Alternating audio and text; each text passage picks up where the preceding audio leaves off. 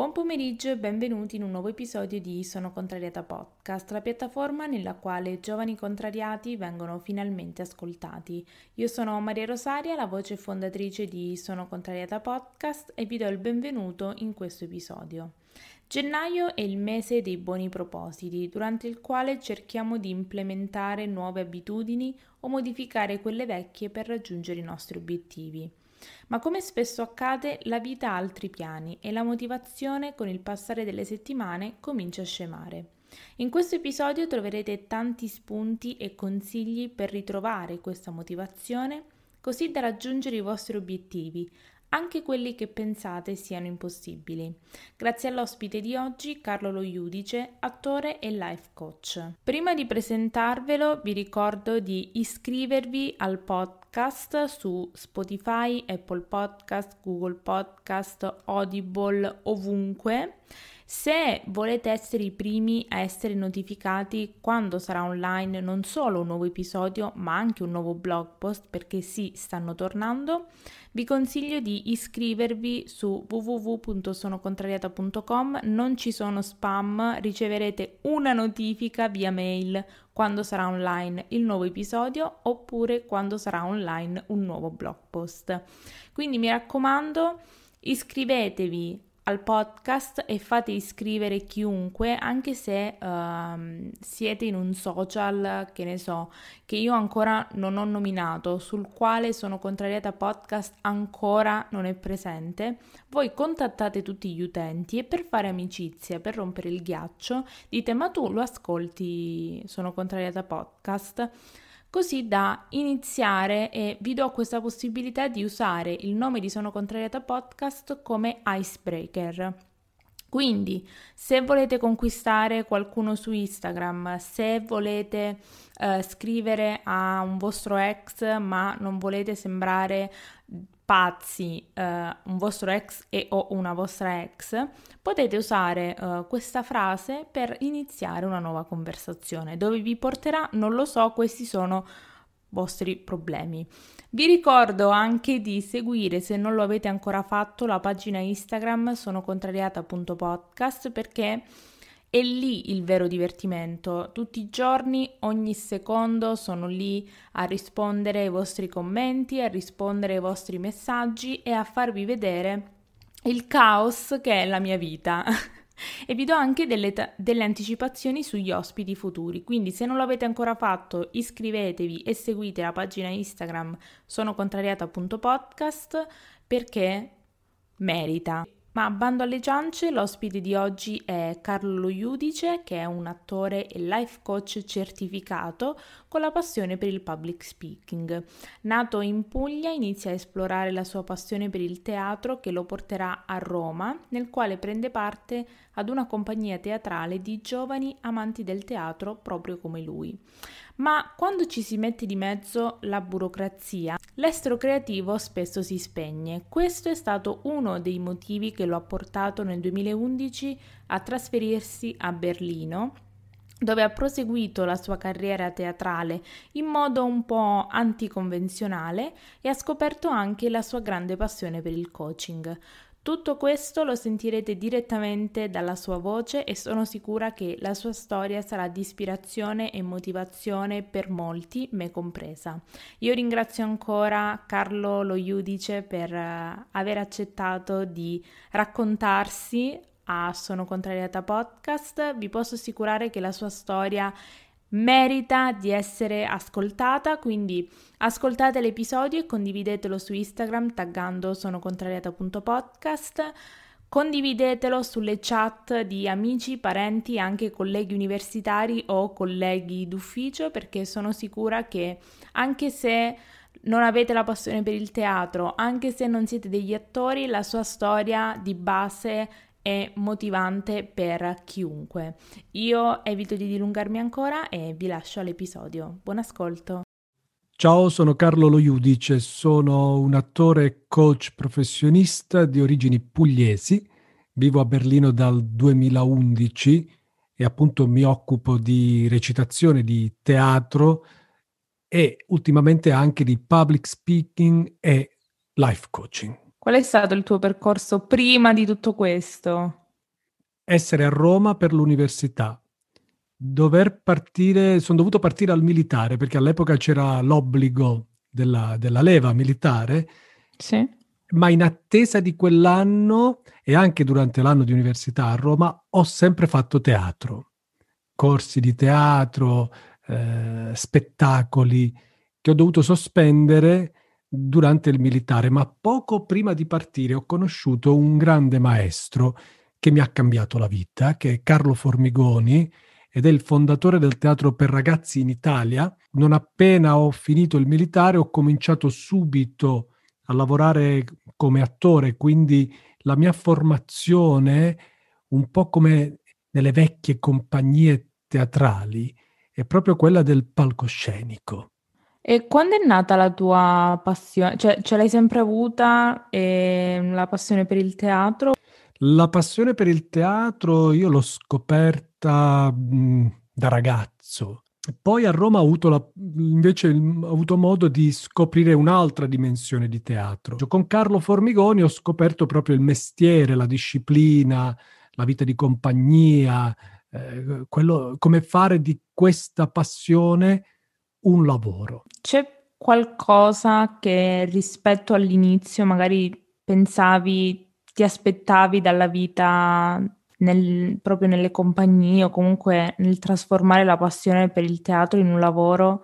Quali erano le tue aspettative all'inizio e poi come, come, sono cambiate, se sono cambiate? Ma le aspettative della vita di compagnia all'epoca eravamo un gruppo eh, di ragazzi molto giovani, squattrinatissimi, una compagnia, immagino avevamo un furgone veramente scassati, non avevamo sì. nulla.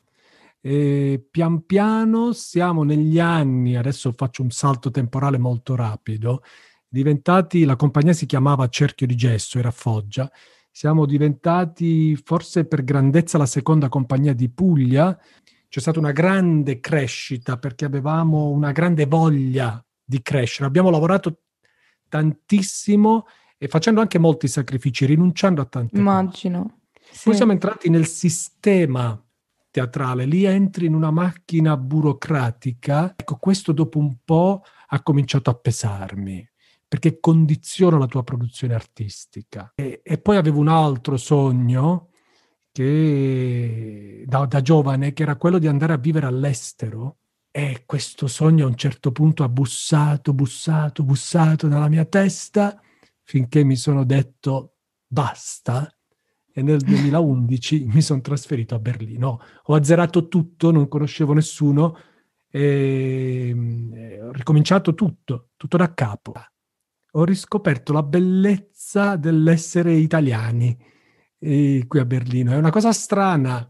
E mi permette di guardare l'Italia da lontano, mi permette adesso di avere un occhio più attento, anche critico, ma non sempre critico in maniera negativa, assolutamente. Sì ma di guardare le cose, la distanza ti aiuta a guardare le cose da più vicino.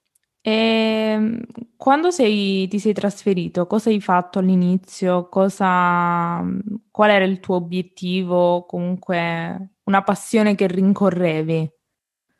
Allora, il mio obiettivo era, paradossalmente, oggi se ci penso mi viene da ridere, voler fare una vita normale. Per vita normale intendevo un lavoro altro, un lavoro che non fosse il teatro. La prima domanda che mi sono posto, ok, quale lavoro?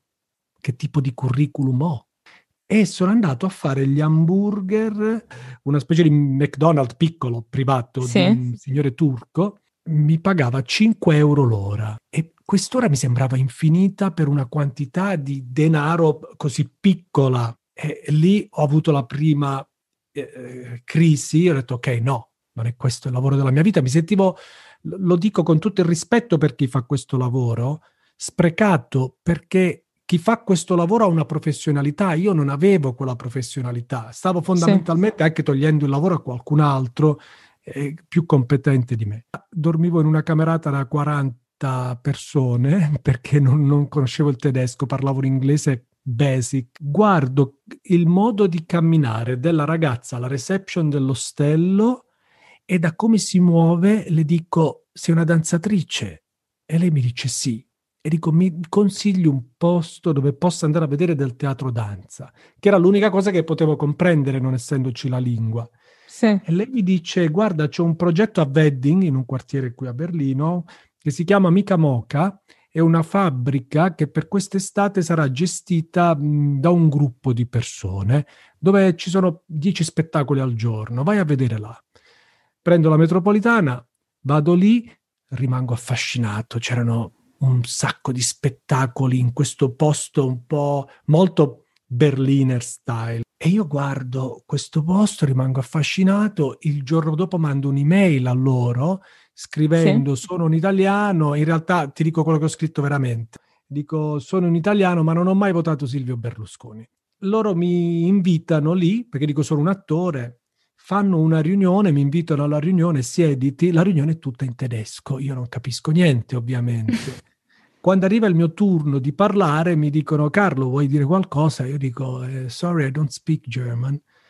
Ah, allora ti traduco tutto. Il direttore di questo posto è inglese, con un accento inglese, non mi ricordo di quale parte dell'Inghilterra, mi traduce tutto in inglese molto velocemente. Io non capisco nulla, al che dico, guardate, io sono un tecnico, non, non ho il coraggio di dire che sono un attore e comincio a fare il volontario. Un giorno scopro una piccolissima stanza con una mh, mm, carta da parati anni 70 pieno di cacche di piccioni per terra perché c'era il vetro rotto. Sì. Io guardo questa stanza, ho un'illuminazione. Mi è venuto in mente questo racconto di Dino Buzzati che si chiama I sette messaggeri. E insomma, vado dal, dal direttore e dico: Posso avere quella stanza per un monologo? E lui mi guarda e dice come un monologo, ma non fa il tecnico. Dico no, dico no, in realtà sono un attore, però se posso fare un monologo ovviamente in italiano. E lui mi dice, guarda, mai nessuno ha notato quella stanza e a me piace molto, mi fa piacere che tu l'abbia notato. In che lingua lo vuoi fare? Dico in italiano. Quanti, mh, mm, di quanto tempo hai bisogno? Dico, boh, tre mesi. Lui dice, ok, te ne do cinque.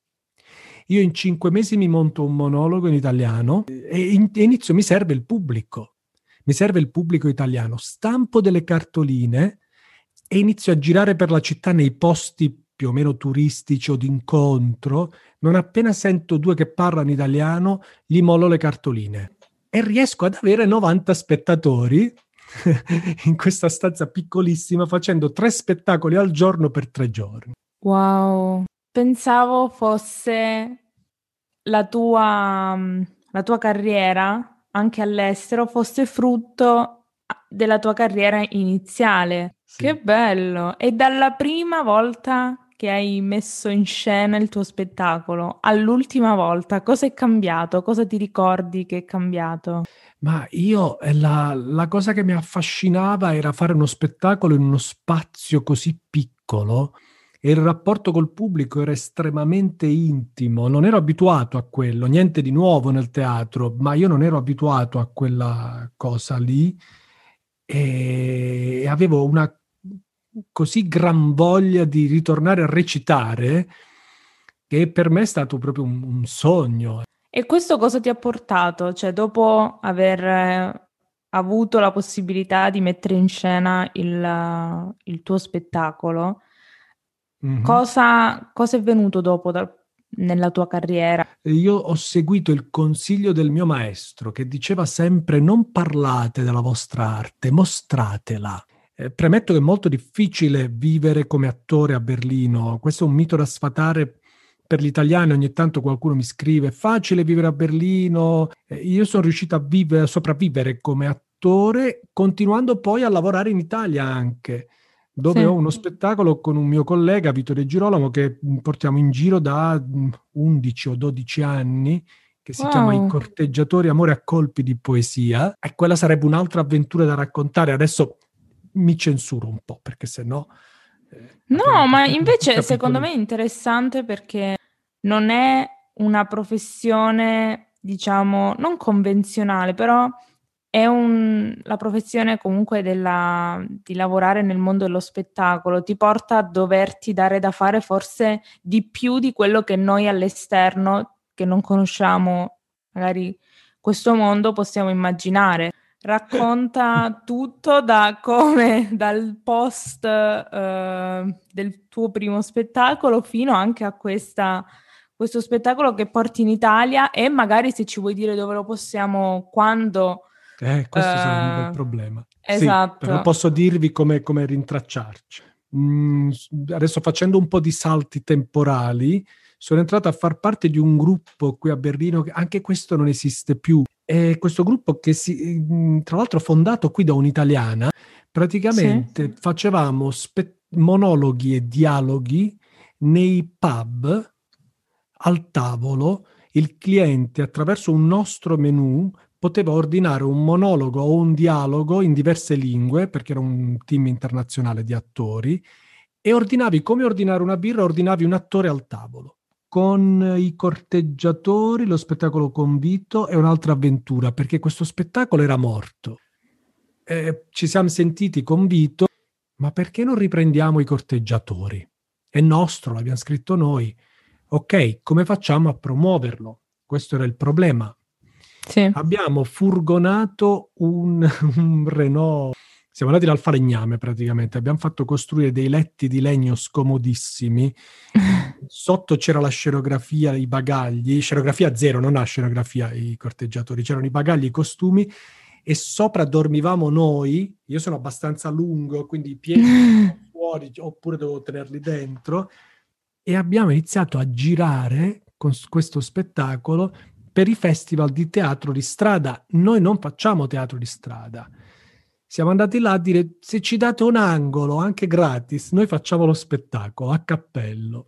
E anche lì i primi contatti, di nuovo lo spettacolo ehm, l'abbiamo anche spinto su Facebook, c'è una pagina Facebook, i corteggiatori, no, Compagnia Deloi, che è il nome della nostra compagnia, e, e adesso gira in un circuito che si chiama Teatro per Casa, ed anche di questo trovate il sito, mm, è un circuito attraverso il quale potete avere il teatro in casa vostra, nella vostra sala da pranzo, nel vostro giardino, nel vostro cortile. Ovviamente adesso no, perché c'è la pandemia, non è possibile, ma non appena torneremo liberi, se volete avere i corteggiatori in casa vostra, andate lì e potete ordinare lo spettacolo per i vostri amici. E come funziona? Funziona... Cioè, scelgono uh, anche lo spettacolo oppure lo spettacolo è a discrezione vostra? E lo spettacolo è a discrezione del, del, dell'ospite, della casa, sì. a seconda della disponibilità degli attori. Eh, è molto curiosa la tua esperienza e il, comunque il fatto che non hai, cioè non, non ti poni dei limiti, hai praticamente provato qualsiasi cosa. E, ehm, e poi cosa ti ha fatto, cosa ti ha spinto a cercare altro? È un po' forse quell'insoddisfazione eterna degli attori può essere. Che una mia amica ad Altamura, mi, un insegnante, una persona che stimo molto, un giorno mi dice, mi parla del suo lavoro a scuola con i ragazzi, io le chiedo perché non fai carriera, perché non provi a diventare un dirigente? E lei mi dice, guarda, in realtà non lo faccio perché se dovessi far carriera dovrei parlare in pubblico, fare riunioni e io piuttosto preferirei morire. E io le dico, guarda, ma si impara a parlare in pubblico. Lei dice, davvero? Dico, sì, se non sbaglio. Dico, esiste una cosa che si chiama public speaking, che dovrebbe essere l'arte del parlare in pubblico. E dice, che cos'è? Eh, non lo so nello specifico, ma saranno tecniche teatrali applicate al parlare in pubblico. E mi dice, sì. perché non le insegni tu? Mi si accende una lampadina. Mi si accende una lampadina e inizio a studiare public speaking. Ma non, inizio a fare uh, dei corsi di prova con un gruppo di persone per vedere se il mio corso funziona. Metto su un corso e il mio corso non funziona.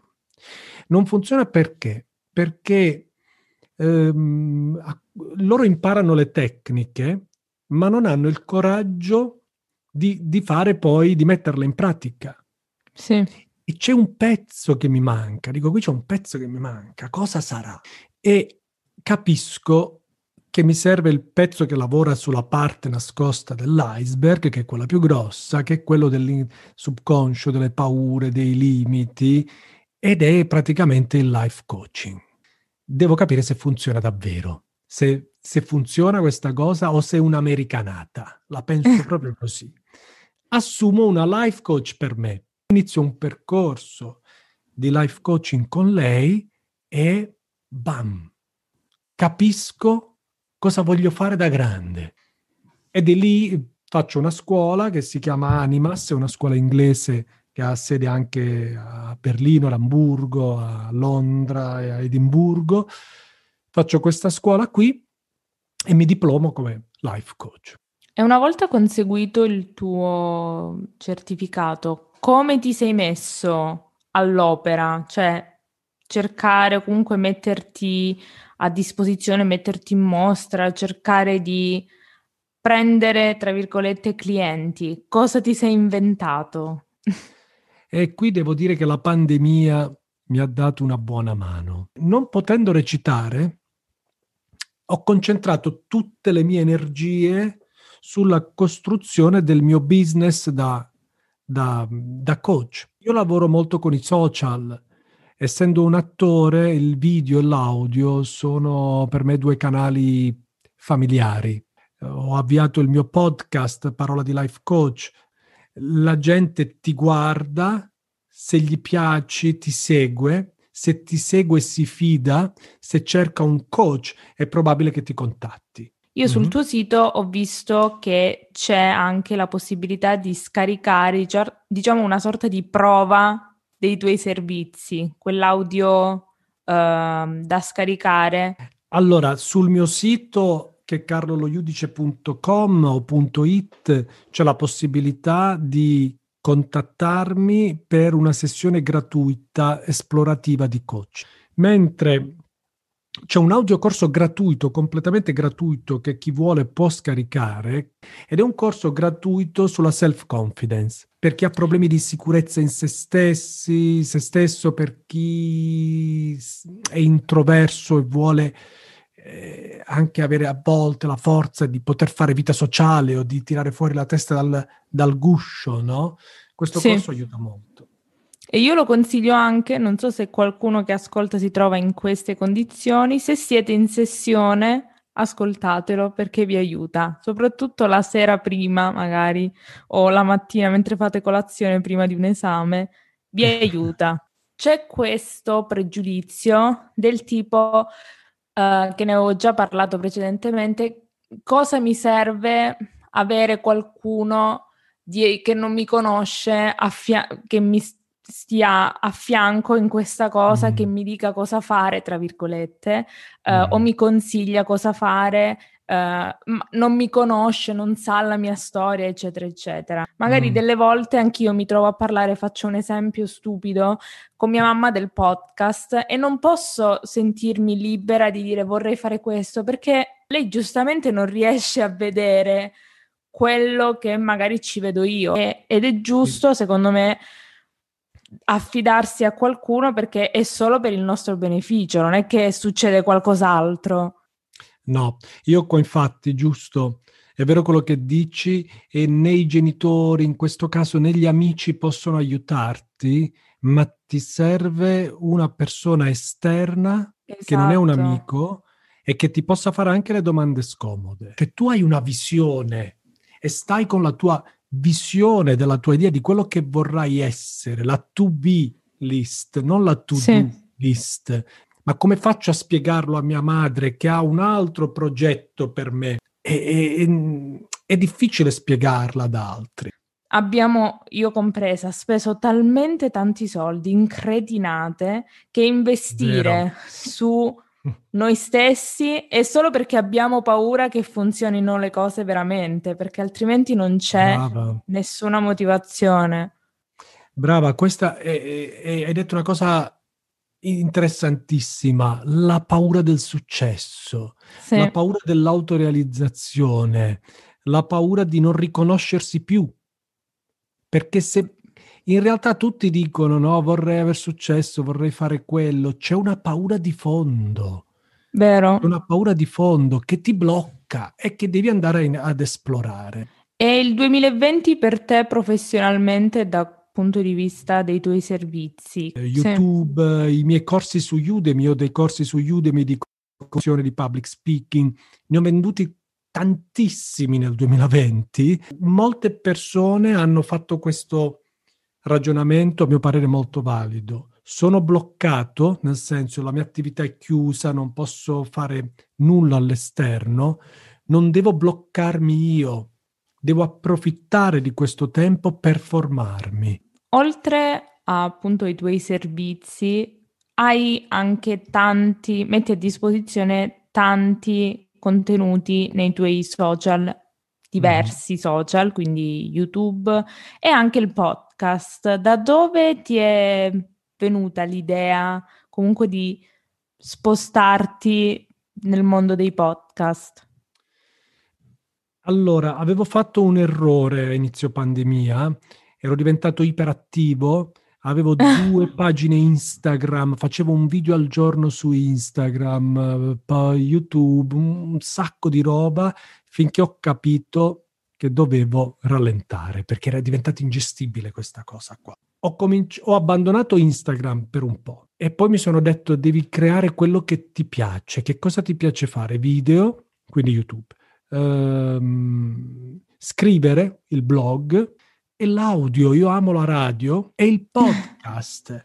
è geniale perché il podcast è la radio senza musica. Se voglio ascoltare musica, me l'ascolto per i fatti miei. E, e, su contenuti che io scelgo. Voglio fare anch'io un podcast, voglio parlare anch'io alla gente con, con eh, il podcast sfruttando quello che ho, un'apparecchiatura qui per registrare, allora ce l'ho, la so usare, parto con questo. Non ti fermi mai.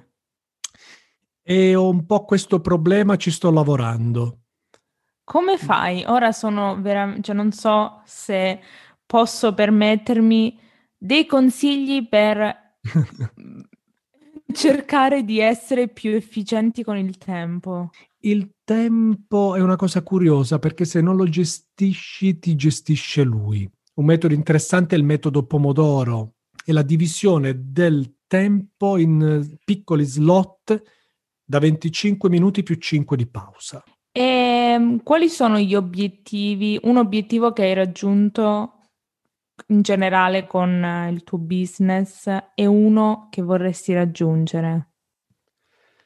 Allora, l'obiettivo con ehm, il mio business adesso è l'aver creato una community, quello che ho raggiunto. Su YouTube la community cresce un sacco. L'obiettivo per quanto riguarda i social adesso è lavorare su Instagram anche, ma fondamentalmente sono strumenti per. L'obiettivo è quello appunto di avere un gruppo di persone che puntano al miglioramento, che hanno sì. la tua stessa energia, la voglia di fare, chi più, chi meno, però è un, è un bello, questo è un bel lavoro. E, ehm, ultima domanda, dove ti possono trovare in generale All... tutti i tuoi siti? Allora, i miei siti sono, se volete eh, trovare me come attore, è www.hector.carloloiudice.com. Se volete trovare me come coach e quindi andare poi a tutti i miei canali, all'Instagram, YouTube eh, e tutto il resto, e carloloiudice.com. Magnifico, grazie veramente per avermi dedicato il tuo tempo, grazie, grazie per aver raccontato la tua storia e soprattutto grazie perché hai dato la possibilità alle persone che non conoscono la tua professione non solo come life coach, ma soprattutto quella, il mondo dello spettacolo, di capire quan- che non è solo stare lì uh, davanti al pubblico e parlare, ma c'è tanto lavoro, c'è tanto impegno e come abbiamo visto dalla tua storia, c'è tanto da reinventarsi sempre ogni volta. Grazie, grazie a te davvero perché è stata una bella chiacchierata e mi hai dato la possibilità di rivedere dei passaggi della mia vita che non raccontavo da tempo. Grazie, grazie mille. L'episodio è concluso, io ringrazio ancora Carlo Lo Iudice per aver accettato di raccontarsi a Sono Contrariata Podcast. Vi ricordo, se non lo avete ancora fatto, di iscrivervi al podcast, lasciare una recensione positiva perché aiuta tantissimo e poi di seguire la pagina Instagram sonocontrariata.podcast. Potete trovare Carlo Lo Iudice su Instagram oppure sul suo sito web www.carloloiudice.com. Potete trovarlo anche su YouTube e nel podcast Parola di Life Coach. Io vi ringrazio ancora per aver scelto di ascoltare Sono Contrariata Podcast. Mi raccomando, non dimenticatevi di condividere l'episodio e condividere il podcast con i vostri amici e parenti e noi come sempre ci vediamo ogni giovedì alle ore 14 per un nuovo episodio di Sono Contrariata Podcast. Ciao!